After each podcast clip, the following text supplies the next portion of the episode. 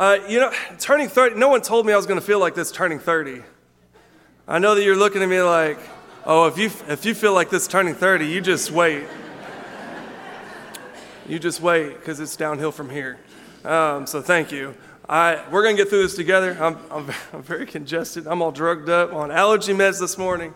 Um, but, you know, in, the last three weeks, we've been on a marathon in youth ministry in the last three weeks. Uh, we've had the golf tournament that many of you came and uh, played and, and helped sponsor. Uh, last week, we had our high school retreat, which was a very good time together, which I, I think the state um, up at Short Mountain is trying to kill me, which is why I'm like this right now. And now we have Senior Sunday. So uh, the last three weeks have been very busy for our youth ministry, uh, but we've enjoyed it together. It's been a good time. Uh, you know, Chuck is actually only 30 years old as well. Um, youth ministry just took a toll on him as, as well. So uh, just pray for your youth ministers. Um, I hope that you do. Uh, but this, we've had a good time. This morning, uh, I want to reiterate what Goyo's announcement was for the uh, Antioch Middle School. They're asking for clothing. So if you can, really, when you go home throughout this week, if you have anything black uh, or white, dress clothes wise, please bring them with you on Wednesday or Sunday um, because they're going to need that. That event is actually May 24th.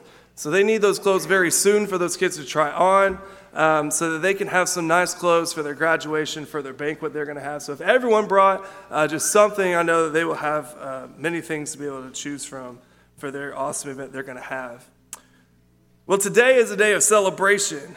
We have a large group of people who are about to graduate, already have graduated. Um, if you think back on your graduation, there was probably a lot of different feelings, right? Feelings of excitement around that time. Uh, you probably felt uh, excited, impatient, that senioritis starting to kick in, uh, nervous, scared, uh, anxious, just, just kind of that feeling of like ready to go, like Let, us go, it's, it's time. Uh, however, most of us, when we graduate, we seem to have the wrong uh, idea of what graduation is. I, I know I did when I graduated. Most people believe that graduation is the end of something, right? And, and certainly it's an end of a chapter of your life. Uh, and you've completed some level of education and, and perhaps you're proficient in something, but graduation is not the end. Whether you're graduating from elementary school to middle school, or middle school to high school, or high school to college, or college onto life, uh, there's still much more learning and work to be done. You're merely turning the page in life that ends one chapter and you're about to begin another. We all go through times of new beginnings, right? We all go through times of new beginnings, a new job, maybe a new house, uh, a new baby, maybe kids moving out of the house. Uh, these all lead to things that lead us to living a, a new normal, right? A new normal. And really, what it is, is a, it's a new normal in our routine. You all are about to start a new normal as well. And sometimes our new normals come unexpectedly, right? Maybe like a loss of a job or an unexpected diagnosis that leads us to having to live a new normal life. However, your new normal is coming with a timestamp. You know that things are about to change very soon. And with that knowledge, you have the ability to prepare a little, right? Maybe you're starting to buy things for your dorm, uh, for your apartment. Uh, you're getting ready to mentally prepare to have to wake up for 8 a.m. classes or wake up to go to work. You don't just get to sleep in all day. Um, and you're also going to have to prepare to mentally to make the choice to come to church. Uh, for those of you going to college or moving out, um, your parents are not going to be there the very first Sunday to say, all right, it's, it's time to get up and go to church. You're going to have to prepare yourself right now um, to get up that first week and, and go. Uh, no matter whether your new normal starts expectedly or unexpectedly, um, I want us to look at Ephesians chapter 4 together. So if you have your Bibles, uh, turn with me to Ephesians chapter 4. We're going to start in verse 1 and look at what Paul has to say in Ephesians 4.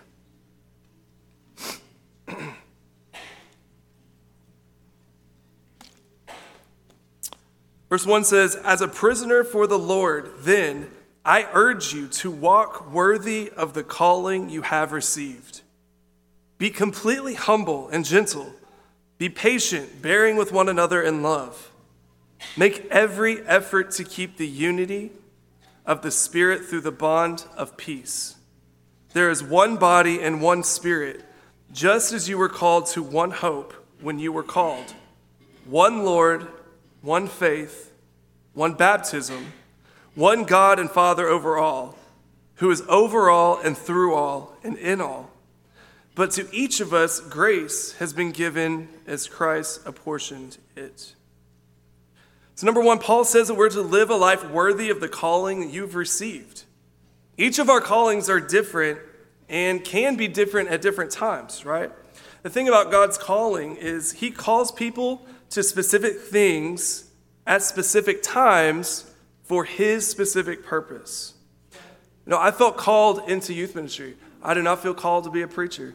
I'm up here because of senior service, and I love these seniors. Trust me, I do not feel called into preaching right now. I feel called into youth ministry.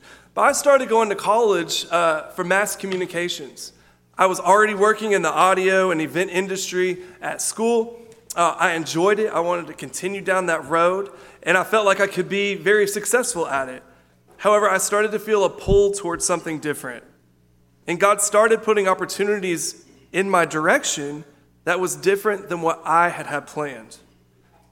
I had the opportunity to be a summer intern um, two, church, or two summers in a row. I loved working with teenagers, and from there, God continued to open those doors.